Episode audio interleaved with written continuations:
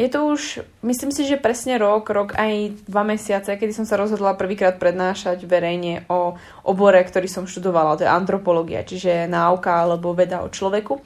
A Spracovala som celkom zaujímavé informácie pre ľudí, mala som celkom fakt dobré spätné väzby na to, že nikto sa na to nedíva týmto smerom a dotiahla som to na to, že som vlastne potom prednášala už aj pre poradcov výživy pre Fitness Institute, takže asi myslím, že som priniesla nejakú zase osvetu z pohľadu výživy a z pohľadu vývoja človeka.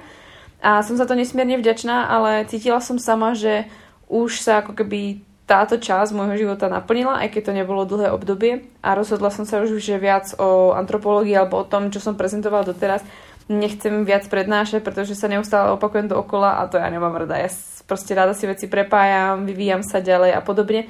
A tak si vravím, že by som to mohla tak pekne ukončiť a nejak tak pekne zhrnúť to, čo som hovorila na týchto prednáškach vám tu do podcastu Baňary Radio. Takže nasledujúce epizódy, nasledujúcich pár epizód budú zameraných na antropologický pohľad na buď stravu, chôdzu, či ženy, traviaci systém. Uvidíme, čo všetko zvládneme. Každopádne verím, že uh, to, čo si mnohí mysleli, že nevedie, čo je antropológia, alebo že antropológia je mŕtva, tak je to vždy na vás, čomu dáte život a ako sa k tomu postavíte. Takže v týchto epizódach by som vám chcela predstaviť môj obor antropológiu a môj pohľad, a antropologický pohľad na určité témy. Takže dúfam, že sa vám to bude páčiť. Myslím si, že a nie jeden z vás, alebo jedna z vás ste mi písali, že by ste chceli o antropológii vedieť viac a hlavne nemusíte lutovať, že už tá prednáška nebude, pretože a, už to môžete si pustiť do podcastu. A, teda do uší z podcastu. Nebudeme hovoriť si všetko, pretože to boli fakt dlhé prednášky, ale povieme si iba tie najzákladnejšie, najzaujímavejšie informácie, tak verím, že sa vám to bude páčiť. Tak poďme si to užiť a poďme si povedať niečo o antropológii a ďalších témach.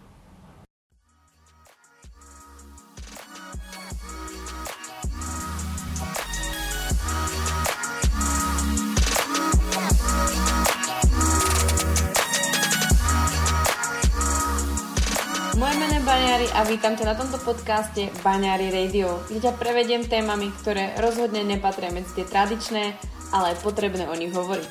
Som koučka žien a tvorím silné a zdravé ženy.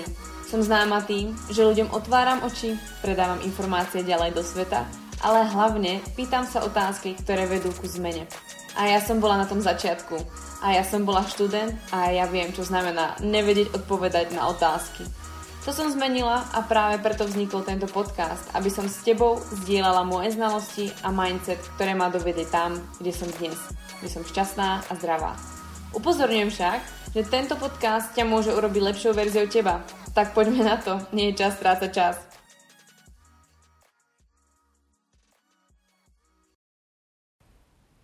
Ahoj, vítam ťa pri novej časti uh, podcastu Baňary Radio.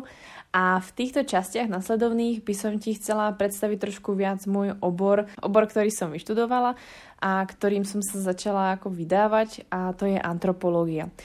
A antropológia je vlastne náuka o človeku. A je to tak strašne široký pojem, to sama dobre vieš, že proste keď um, človek um, zistuje uh, o sebe nejaké informácie, tak zrazu to nie je iba tréning a pohyb samotný, alebo nie je to iba výživa a makroživiny, a nie je to iba o zložení jedla, ale je to komplex viacerých vecí, psychika, je to sociálne, sú to sociálne vzťahy a proste čokoľvek, čo ťa napadne.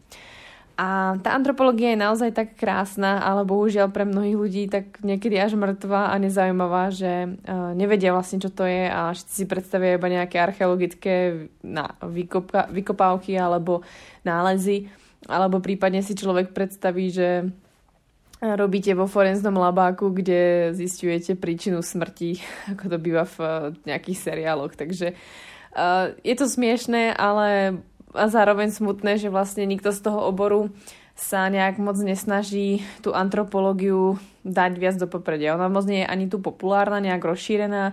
Vlastne dá sa študovať v Brne na Masaričke ako bakalársky a magisterský obor, kde som vlastne študovala ja. A potom myslím, že v Bratislave je nejaká iba kultúrna, aj to magisterská a v Prahe je dosť niečo podobné, je síce biologická alebo niečo podobné tomu, čo je v Brne, ale musíte si prejsť najprv bakalárom biológiu, takže musíte sa učiť rastlinky, aby ste pochopili potom človeka, takže je to také trošku divné. No. Každopádne ľudí, ktorí v obore uh, pracujú, je veľmi málo a je to fakt iba pár mien, ktoré sú aj známe a pomáhajú vlastne či pri vykopávkach, pri nejakých nálezoch alebo pri nejakých vlastne náročnejších prácach. A to sú ľudia, ktorí sa tam držia dosť dlho, takže iba taký nejaký krátky úvod k antropológii. Čo sa týka môjho štúdia, mňa to bavilo, bolo to super, našla som sa a našla som si smer, ktorý som chcela. To pre mňa to bol ako keby predlžený gimpel s tým, že som sa zaberala, zaoberala vecami, ktoré ma naozaj bavili a to bol človek po všetkých možných stránkach. Takže ja som si mohla potom vybrať, čo vlastne chcem ďalej robiť, kam sa nasmerovať a že sa chcem venovať živým ľuďom, ktorým môžem a pomôcť. Takže, takže len tak taký úvod k mojej antropológii. No a um, Vlastne ja som sa teraz, e, tak poslednú dobu, ako som tak premýšľala nad tým, že vlastne kam pobrať tie moje prednášky, to, čo vlastne robím. Pretože ja som sa vlastne pred rokom rozhodla, že budem o antropológii prednášať a bolo to niečo, čo tu ešte moc ľudí nerobilo a hlavne ako nerobilo pre verejnú, ako keby pre verejnosť všeobecne. A nespájal to treba iba s výživou alebo iba s pohybom takže ten koncept, ktorý som vlastne začala, že som začala prednášať o tom, potom som prednášala vlastne pre poradcov vo fitness institúte a potom som vlastne mala kopec svojich prednášok, mala som aj samostatný seminár cez fitness institút, tak som si vravela, že ono je to všetko krásne, super, baví ma to, ale vlastne viac sa v tom obore už nehrabem, pretože ja ako náhle vlastne niečím si prejdem, tak ja jednoducho nepotrebujem byť expert v jednej veci a radšej nechám priestor niekomu inému. A navyše mi príde škoda času proste tráviť na niečím tak moc uh, veľa hodín a rada mám všeobecný prehľad o čo najviac informáciách, nejakú dobu sa tomu venujem, ale zase sa posuniem ďalej, pretože ja som si z antropológie odniesla presne to, čo som potrebovala a tak som si povedala, že už viac prednášať o tom moc nechcem. Ako nehovorím, že sa tomu bránim, ale preto vzniká vlastne aj táto epizóda a nasledujúce, ktoré vám natočím, pretože som sa rozhodla, že už o tom nejak ako aktívne prezentovať alebo prednášať nechcem. Keď sa niekto spýta, že či by som, tak asi niekam možno pôjdem, niečo sa ešte vymyslí. Ale vravela som si, že už je čas to uzavrieť, posunúť sa, posunúť sa zase ďalej a povedať vám treba o tej antropológii trošku inou formou a to je práve podcastom. Takže práve to je dôvod, prečo dnešná epizóda, tie ďalšie budú trošičku iné a vrátime sa trošku k môjmu oboru, ktorý je pre mňa typický. Takže tým by som vlastne to nejak tak uviedla. A čo vás čaká, čo vás neminie? Ja by som vám chcela v skratke povedať vlastne uh, moje prednášky alebo ten obsah toho webina- semináru, ktorý som vlastne pre vás uh, robila alebo pre tých, ktorí ste vlastne boli uh, na mojich prednáškach. A Vlastne chcela by som teraz, aby sme to nejak ako skrátili a povedali si to nejakej skrátenej verzii, aby ste tomu lepšie chápali. Nebudem vám hovoriť všetko, čo sme si hovorili na prednáške, pretože to by ste tu naozaj mali podcasty o dobe 4 hodín a to nie je podľa mňa potrebné. Takže by sme si povedali len základné informácie a keď takto natiahnem, tak to natiahnem, ale rozdelím to na viac častí. Takže také malé úvodné slovo. Povieme si o strave, alebo o, o antropológii výživy, alebo tom výži- antropologickom pohľade na výživu. Povieme si dosť o chôdzi a adaptácii na chôdzu a určite si spomenieme aj ďalšie veci, ktoré by mohli s tým súvisieť a e, čo sa týka chôdze a nejakého životného štýlu. A potom by som vám chcela povedať nejaké krátke slovo ešte o ženách, trošku pohľad na ne, na čo sú adaptované, v čom sú dobré, kde vznikol nejaký kompromis, prečo máme cyklus a podobne. Takže také nejaké moje krátke úvodné slovo. Takže si myslím, že viete dostatočne veľa informácií a tak sa pustíme do prvej časti. Tak, začali by sme asi tou prvou časťou a to je pohľad antropológie na výživu. Ja sa začínam svoje prednášky tým, že sa pýtam ľudí, ako dlho myslíte, že prežúvame svoju stravu. No a dnes by som asi odpovedne dostala od nikoho, takže my sa tak si ju zodpoviem vlastne sama. My ľudia sa stravujeme, alebo venujeme sa strave tým, že ju prežúvame a nejak proste pri nej sedíme tak zhruba 30 minút. A oproti napríklad takému šimpanzovi, tak je to rozdiel dosť veľký, pretože šimpanz sa venuje strave zhruba tak pol dňa, pretože proste dlho ju prežúva. A tá strava je veľmi vláknitá, pokiaľ žije teda v prírodnom prostredí, má veľmi vláknitú stravu je hodne veľa rastlinných zdrojov, nehovorím, že nie je aj meso, občas proste má nejakú mršinu, prípadne proste sa hovorí o kanibalizme nejakom, hmyz a podobne.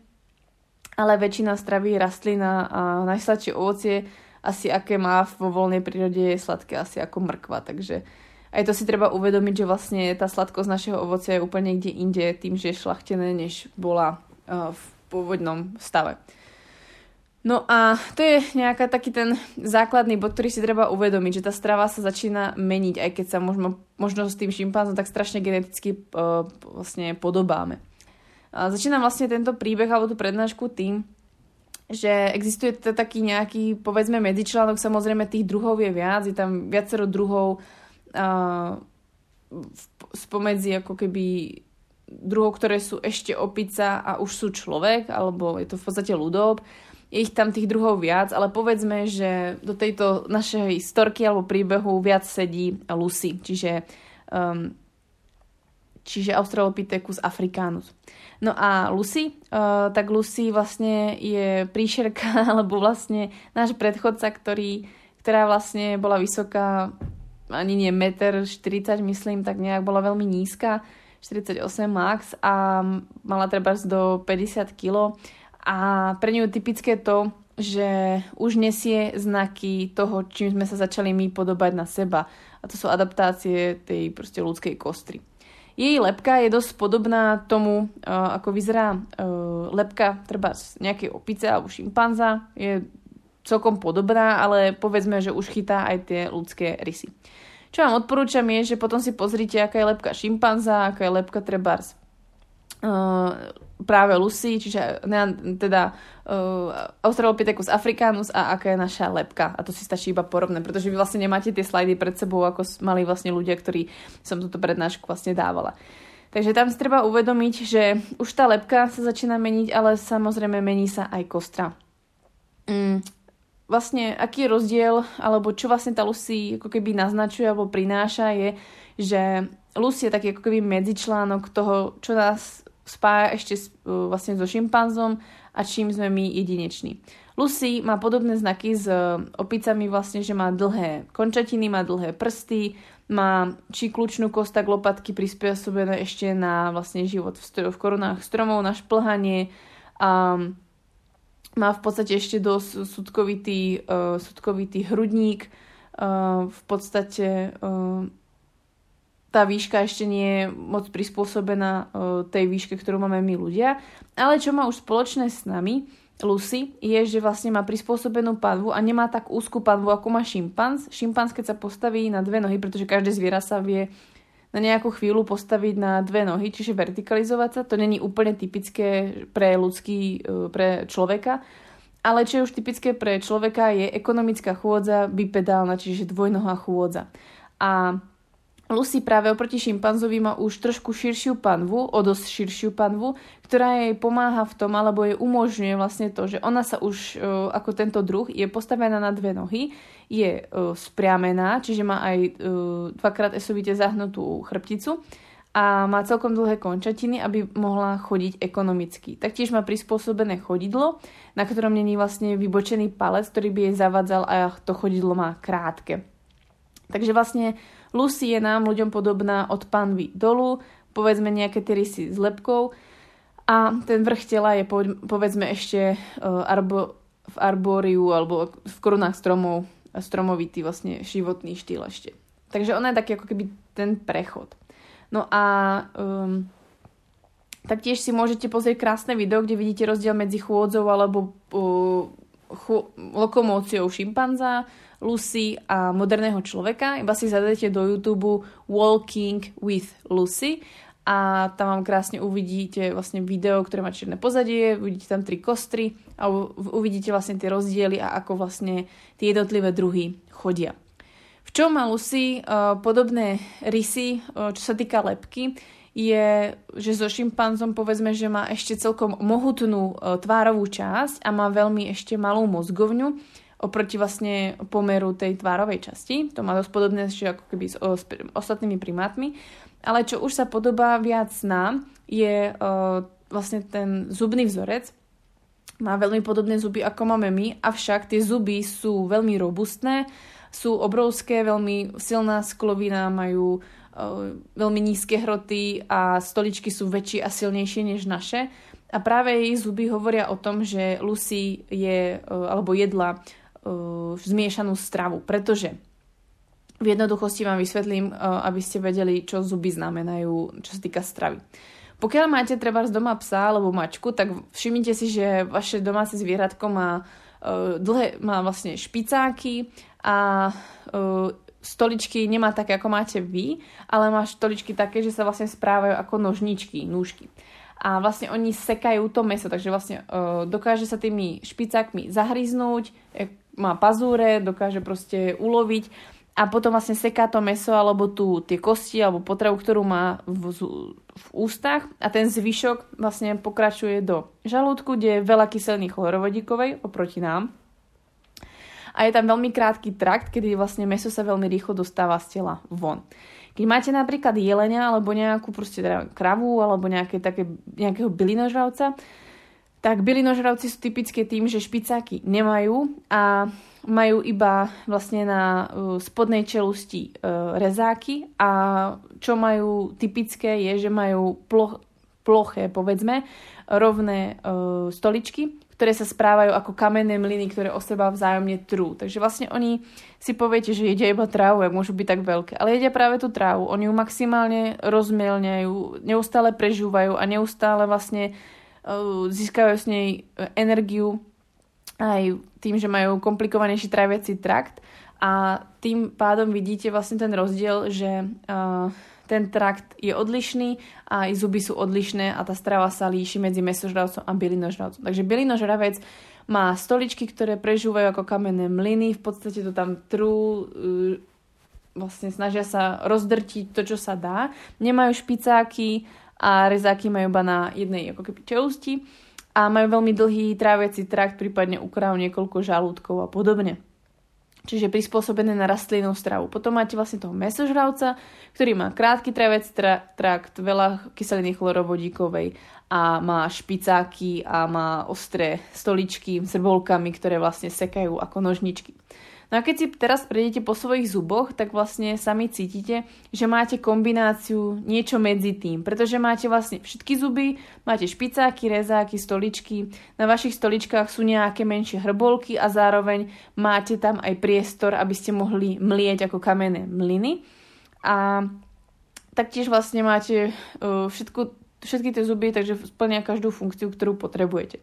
Ako dobre ale viete, že my nemáme žiadne drapa- my nemáme pazúre alebo nie sme tak rýchli, jednoducho nedokážeme loviť tým, že by sme sa potom do niečoho zakusli. My si niečo skôr nazbierame alebo prípadne nájdeme spôsob vďaka nášmu chytrému mozgu, ako si niečo uloviť a prípadne uvariť. Takže naša strava alebo naše zuby hlavne sú prispôsobené na uh, všežravú stravu. Uh, náš tráviaci trakt je stredne krátky, oproti treba s mesožravcom je dlhší, ale kratší, než majú zase uh, bylinožravci a naše zuby sú krásne prispôsobené na všežravú stravu.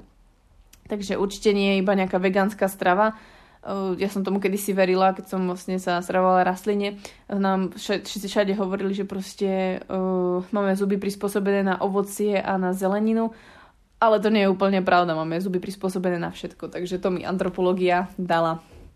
Prečo už napríklad nemáme špicáky, ako majú treba šimpanzi alebo uh, majú vlastne gorily?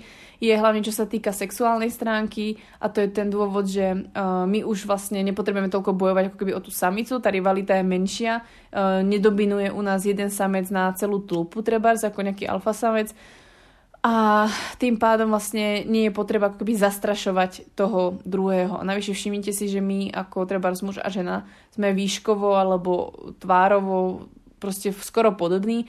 A keď si zoberte napríklad takého taká napríklad e, nejakú tú gorilu, tak e, gorily samec je dvakrát väčší a ťažší než uh, samica gorily. Takže tam vlastne vzniká aj ten problém s tými zubami, zubami teda, že je tam tá odlišnosť. No a čím viac vlastne uh, sa mení tá naša strava, mení sa to, že vlastne chodíme po dvoch oproti šimpanzovi, uh, zdokonaluje sa ten, tá chôdza oproti trebárs aj Lucy, tak e, sa stáva to, že vlastne sa nám aj mení vlastne naša tvár. Tá tvár sa mení v tom, že zväčšuje sa nám mozgovňa, ale zmenšuje sa nám tvárová časť a zuby nie sú tak robustné. A to je práve kvôli tomu, aké zmeny sme vlastne ako ľudia urobili. Čo sa týka tej chôdze, ktorú sme si začali prispôsobovať a meniť si ju, tak o tej si povieme zase v ďalšej epizóde, ale teraz by sme si povedali viac o tej strave, prečo sa to vlastne začalo všetko meniť. Takže ako hovoríme vždycky, alebo ako sa stretnete s tým, s čímkoľvek, keď začnete, tak vravím, na začiatku je to naozaj vždycky ťažké. Takže teraz sa trošku posunieme ďalej o niekoľko miliónov rokov a zoberieme sa od Austral, uh, Australopithecus africanus, od vlastne Lucy uh, k prvému, jednému z prvých zástupcov rodu Homo. Najprv sa hovorí o Homo habilis, až potom o Homo erectus alebo ergaster, čiže človek spriamený, takže E, nie je to úplne prvý zástupca, takže nebudeme si hovoriť o človeku zručnom homo habilis, ale budeme si hovoriť skôr o homo erectus, homo ergaster, kedy vlastne prichádzajú prvé nejaké dôkazy ďalších vecí, ktoré sú podstatné k tejto prezentácii. Takže, aby ste si to vedeli predstaviť uh, oproti iným zvieratám, alebo prečo vlastne my fungujeme trošku inak, alebo čo sa vlastne s nami stalo, a ako vlastne my môžeme prežiť, keď nie sme predátori. Predstavte si, že vlastne taká typická žena homo ergaster, čo je žena, ktorá by sa podobala na dnešnú ženu, mala by tmavú pokožku pravdepodobne, keďže žije v Afrike a mala by veľkosť, ja neviem, treba výšku mňa 160 cm, 162 cm a zhruba nejakých 50 kg. Pretože táto žena by treba necvičila, jednoducho by mala čo najekonomickejšie telo, dostatočné tuku, aby mala proste, aby mohla mať deti, ale zároveň nie veľa svalovej hmoty, aby zbytočne proste to nebolo pre ňu náročné že má nejakých 50 kg a z toho zhruba, z toho vychádza, že zhruba potrebuje denne nejakých 1800 kcal na deň, povedzme si príklad. Pretože bazálny metabolizmus sa môže pohybovať v rozmedzi 1300 až 1400 kcal plus nejaká tá fyzická aktivita, že chodí, m, prípadne to, čo robí. Prípadne jej bazál môže byť 1200 až 1300 kcal, to je, záleží, za, ako by na tom bola ale samozrejme má nejakú fyzickú aktivitu denne, takže jej pridajme nejakých 500 kcal.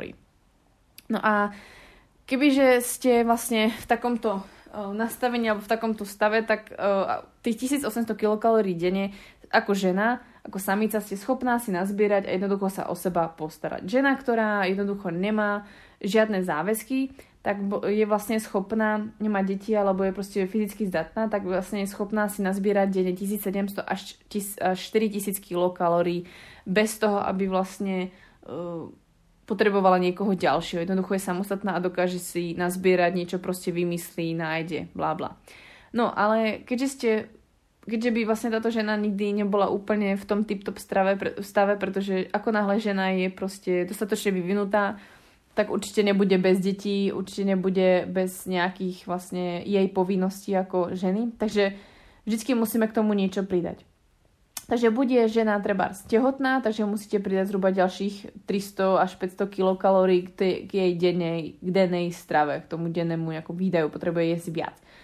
Teraz si predstavte, že vlastne uh, porodila, takže treba má jedno dieťa, a uh, trebárs ešte kojí. Takže za prvé potrebuje tých 500 kilokalórií si nechať k tomu, čo už potrebovala pri tehotenstve, ale potrebuje ďalšiu energiu pre svoje dieťa, ktoré časom začne prikrmovať. Nebude stále len ho kojiť. Prípadne ak kojí a vlastne stará sa ešte o nejaké staršie dieťa, tak vlastne to zase násobí nejaké to kalórie, ktoré potrebuje pre tie deti.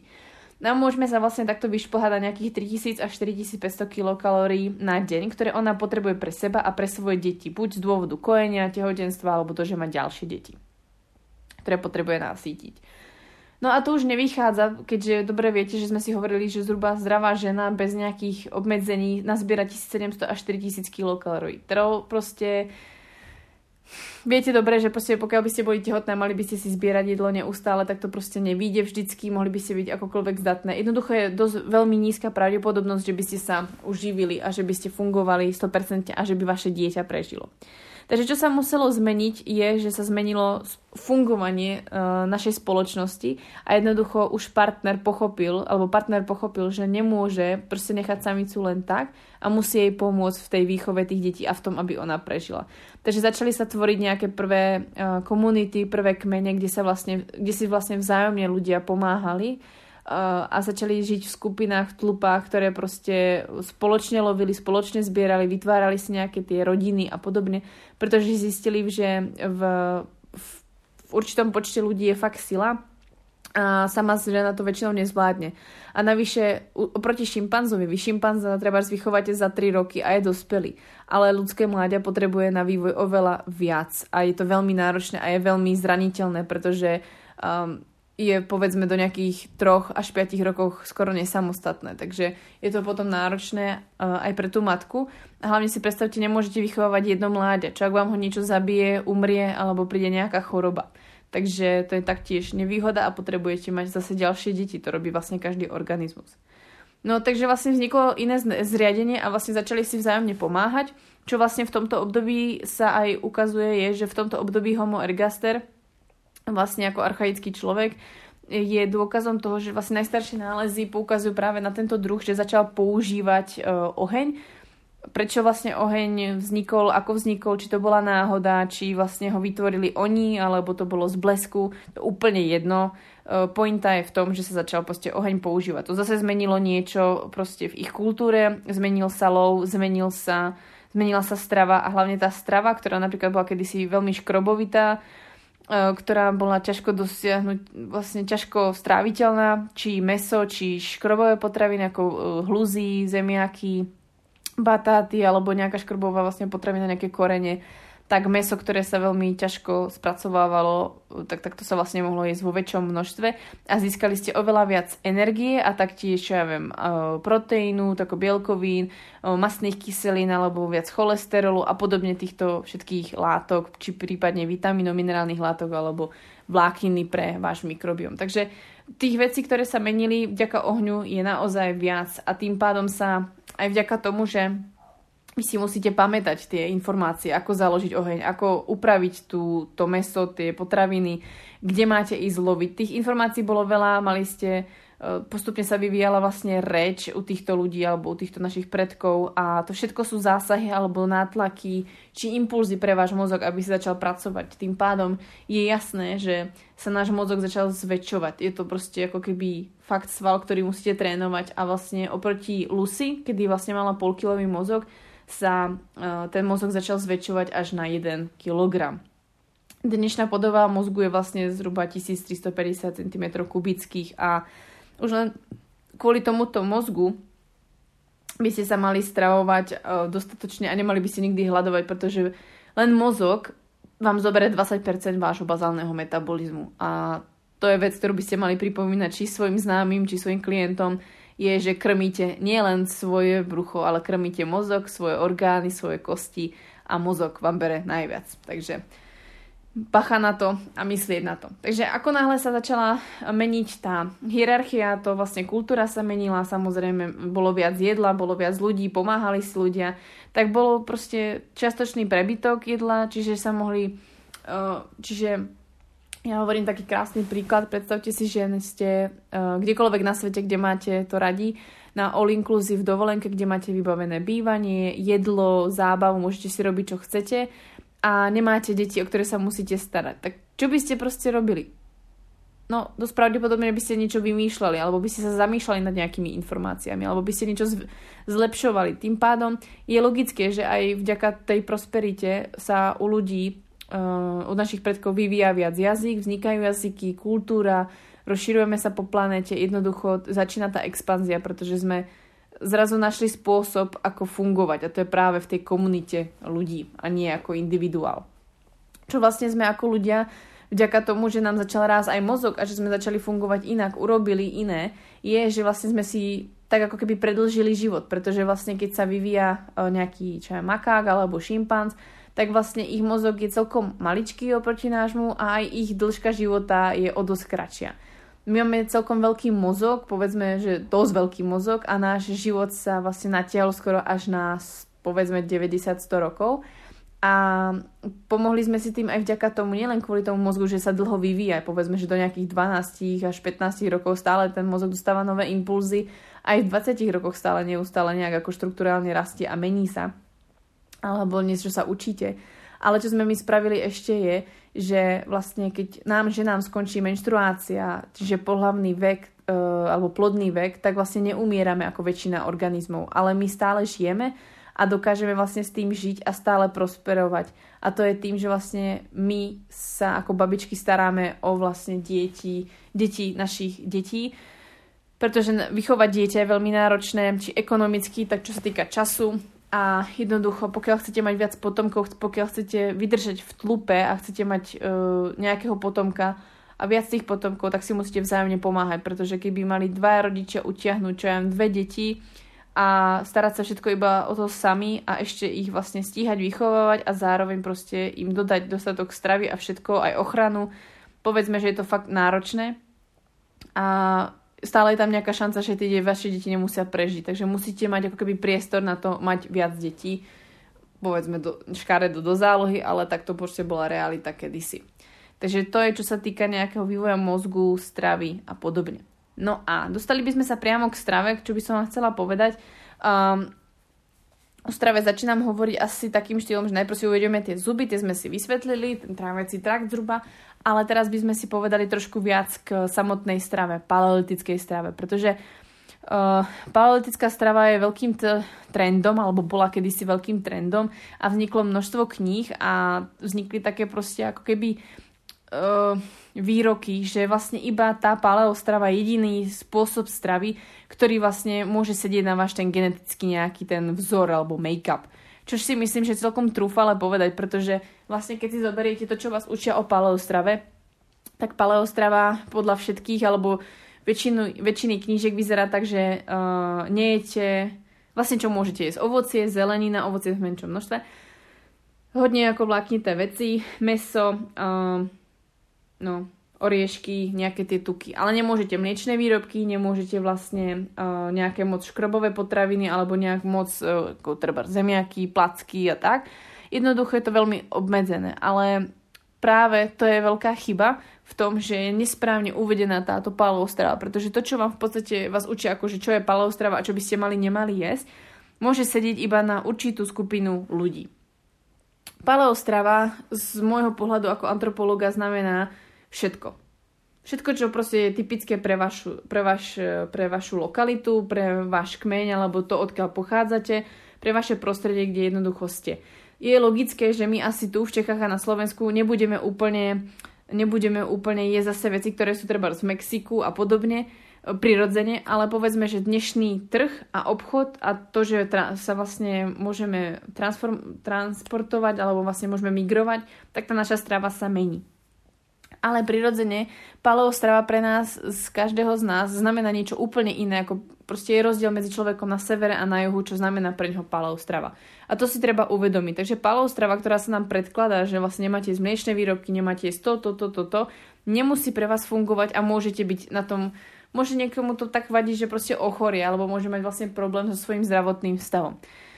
Pretože treba si uvedomiť, že napríklad taký ten extrém, uh, že Inuiti Inuiti jedia 99% svojho jedla, alebo pôvodne jedli 90% svojho jedla, mali všetko z rýb, mali proste krvavé výrobky, vnútornosti, mali v podstate plody iba z mora, žiadna vláknina, pretože tam nič moc na, na vlastne na, na severe, v Arktide moc do toho nerastie. Nemáte tam žiadne ovocie, zeleninu, možno tak raz myslím, že jeden mesiac alebo dva mesiace v roku tam majú niečo, kde majú zdroj vlákniny. Vtedy vlastne majú aj problém v tom, že e, tú vlákninu začnú jesť po nejakej dlhšej dobe a bolia ich vtedy brucha, pretože vlastne tá vláknina ich ako keby nafúkuje a nie sú na to zvyknutí. A je to normálny proces, pretože si ako keby doplne, trošku si živia ten svoj mikrobiom, ale väčšina ich stravy je naozaj založená na tom, čo by vám väčšina doktorov zakázala, pretože by ste mohli zomrieť na infarkt. Horšie je, že vlastne keď táto populácia sa nasťahuje treba do Ameriky, tak vlastne aj keby dodržiavali zdravú stravu, že jedia čo jen dve jablčka denne alebo jedna jablčka denne, mali by 5 jedel denne a mali by vlastne čís, veľa sacharidov, tak bielkovín a tukov, tak aj tak ochoru, ochorejú, alebo ani tá fitness strava by im nesedela a neprosperovali by práve kvôli tomu, že oni na to jednoducho nie sú prispôsobení a vlastne uh, im lepšie sedí ten pôvod, to pôvodné vlastne e, stravovanie sa. Zas na druhej strane je tu presne opačný ako keby protiklad a to je napríklad kmeň Hadza a Kung v Afrike, kde vlastne zhruba asi polovica, taktiež povedzme, že sa venujú aj lovu, ale sú dosť zbierači. No, sú to lovci zbierači, ale povedzme, že polovica ich lovu je neúspešná a častokrát sa musia spo, spolahnúť na to, čo nás zbierajú ženy, prípadne proste čo doma zostane, majú nejaké škrobové výrobky. 70% kalórií, ktoré oni majú, sú z rastlín, sú škrobové zdroje, sú zdroje vláknité, manioky, hluze, jamy, uh, uh, nejaké oriešky vlastne a častokrát proste to meso nie je, nie je to úplná, úplný štandard. Samozrejme, áno, majú tých zvyšné, tie percentá majú samozrejme aj z mesa, ale meso není na dennom poriadku, lebo lov nie vždy uh, ako vyjde, takže majú dosť rastlinnú stravu a oni nikdy nedostanú diabetes z toho, že majú veľa sacharidov a veľa cukru a jedia treba veľa medu, pretože oni majú zase uh, navyše kópiu génu, ktorý vlastne spôsobí, že oni diabetes nedostanú a vedia krásne spracovávať uh, tieto potraviny. Takže to je dôležité si uvedomiť. No, povedzme si o ďalších lokalitách. Taká tá typická palovstrava, povedzme, aj keď tam jedia strukoviny, čo je trošku iné, tak je napríklad v oblasti Bolívie, kde vlastne kmeň Cimane uh, jedia klasické proste veci paleo, čiže majú zdroje z rieky, lesa, polia, zo záhrady, ale povedzme, že sa môžu dostať aj k moru. Takže majú pestrý jedálniček, ale zároveň nemajú treba moc mliečne výrobky, nechovajú niečo, majú skôr, že si všetko zbierajú, prípadne ulovia. Potom máme ďalší, vlastne, ďalšiu, možnosť, čo bol vlastne ten kmeň hadza, ktorí sú dosť um, prispôsobení na škrové potraviny. Inuitov, to sme si taktiež spomínali. A potom máte napríklad v Malajzii kmeň, ktorý vlastne uh, tento kmeň Bajau, tak oni sa vlastne stravujú hlavne morskými výrobkami alebo morskými živočíchmi, pretože žijú v takých proste domečkoch, trebárs na veľmi nízkom mm, mori a povedzme, že väčšinu vecí alebo stravy majú všetko ryby alebo z rybolovu, mušle, chobotnice a podobne. Nemajú taktiež moc toho trebárs zo spevniny. Nie je toho až tak moc. Um, v Afganistane napríklad je taký, taktiež taká typická paleotická strava kmeň Kyrgyz z Parmyských hôr, kde vlastne máte vysokohorské prostredie, je takmer bez rastlín a sú naplno závislí na rastlinách. A teraz im povedzte, no ale toto není paleostrava, vy nemáte syry, mliečne výrobky nejaké a oni vlastne vďaka tým zvieratám prežívajú, pretože sú proste nomádi a majú buď meso alebo mliečne výrobky a minimum rastlinných zdrojov, pretože no v tých horách vám teda toho moc nenarastie. Takže to si taktiež treba uvedomiť.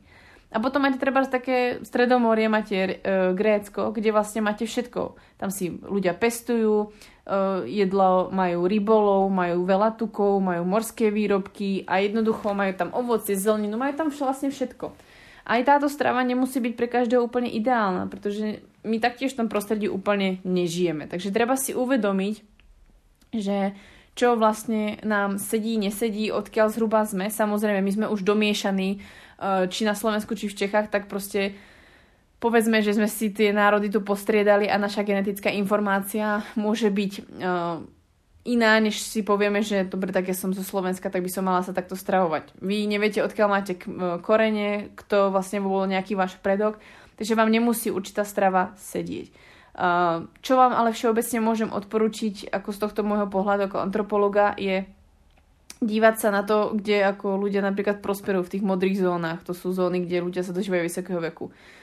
Je veľmi dôležité pre nich jesť trošku menej, ale povedzme veľmi pestro, majú pestrú stravu, majú lokálne potraviny, majú ideálne, sami vypestujú si tie potraviny, prípadne majú ako farmárske výrobky, snažia sa o to, aby dostatočne veľa spali, boli dostatočne na čerstvom vzduchu, na slnku. Je pre nich veľmi dôležité sociálny vzťah alebo kultúrny vzťah. Jednoducho veria niečomu, buď majú náboženstvo alebo sú nejak veriaci.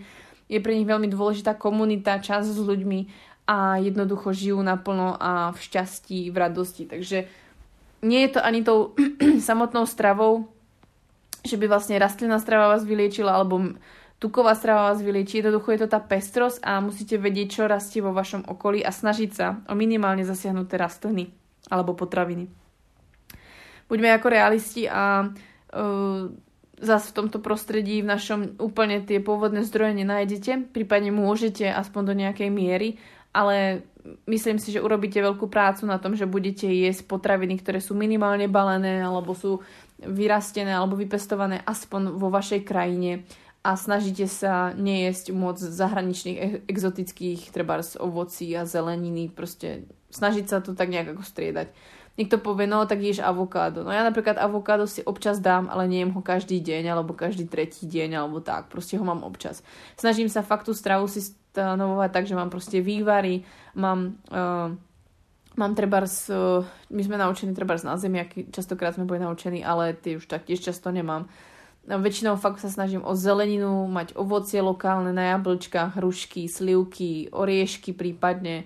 Mám dosť diviny vlastne od rodičov Meso sa snažím kupovať vždy od farmárov, mliečne výrobky striedam a podobne, takže o tom to je, striedať to. Nehovorím, že si nedám niečo exotické, nehovorím, že občas dám niečo, čo e, by som bežne si tu ne, nevypestovala, ale ide o tom, že vždy tu ide o množstvo, nie o to, že daná potravina je zlá.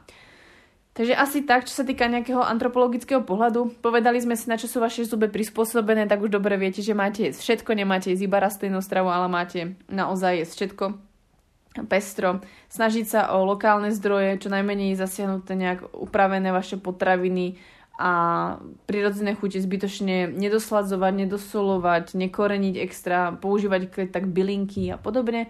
A myslím si, že čo sa týka toho pohľadu na, na výživu z antropologického hľadiska si myslím, že som vám povedala tie asi najdôležitejšie informácie, ktoré ste potrebovali počuť a naozaj si iba stačí uvedomiť, že menej je viac a proste zbytočne nehrotí tú stravu.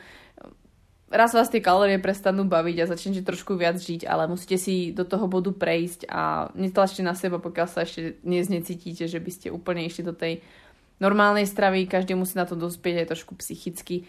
Takže, a, takže odo mňa asi tak, čo sa týka výživy a antropológie, tak si myslím, že som vám naozaj povedala dostatočné informácie. Jedzte lokálne, jedzte pestro, jedzte dobre, aby vám to chutilo, aby ste mali radosť a naozaj jedzte tak, aby to jedlo bolo pre vás palivo, ale nie vašim životom, pretože život je o niečom viac, než len o strave. Takže za mňa dnes všetko a dúfam, že sa dozvedeli nejaké zaujímavé informácie a keby ste mali nejaké ďalšie otázky, tak sa určite pýtajte na Instagrame, som zvedavá. A čo vás napadne, určite rada vám na to zodpoviem. A ak vás napadne nejaká téma k antropológii, tak určite mi dajte vedieť, ktorú by ste chceli ešte objaviť so mnou. Sa majte zatiaľ krásne. Ahoj!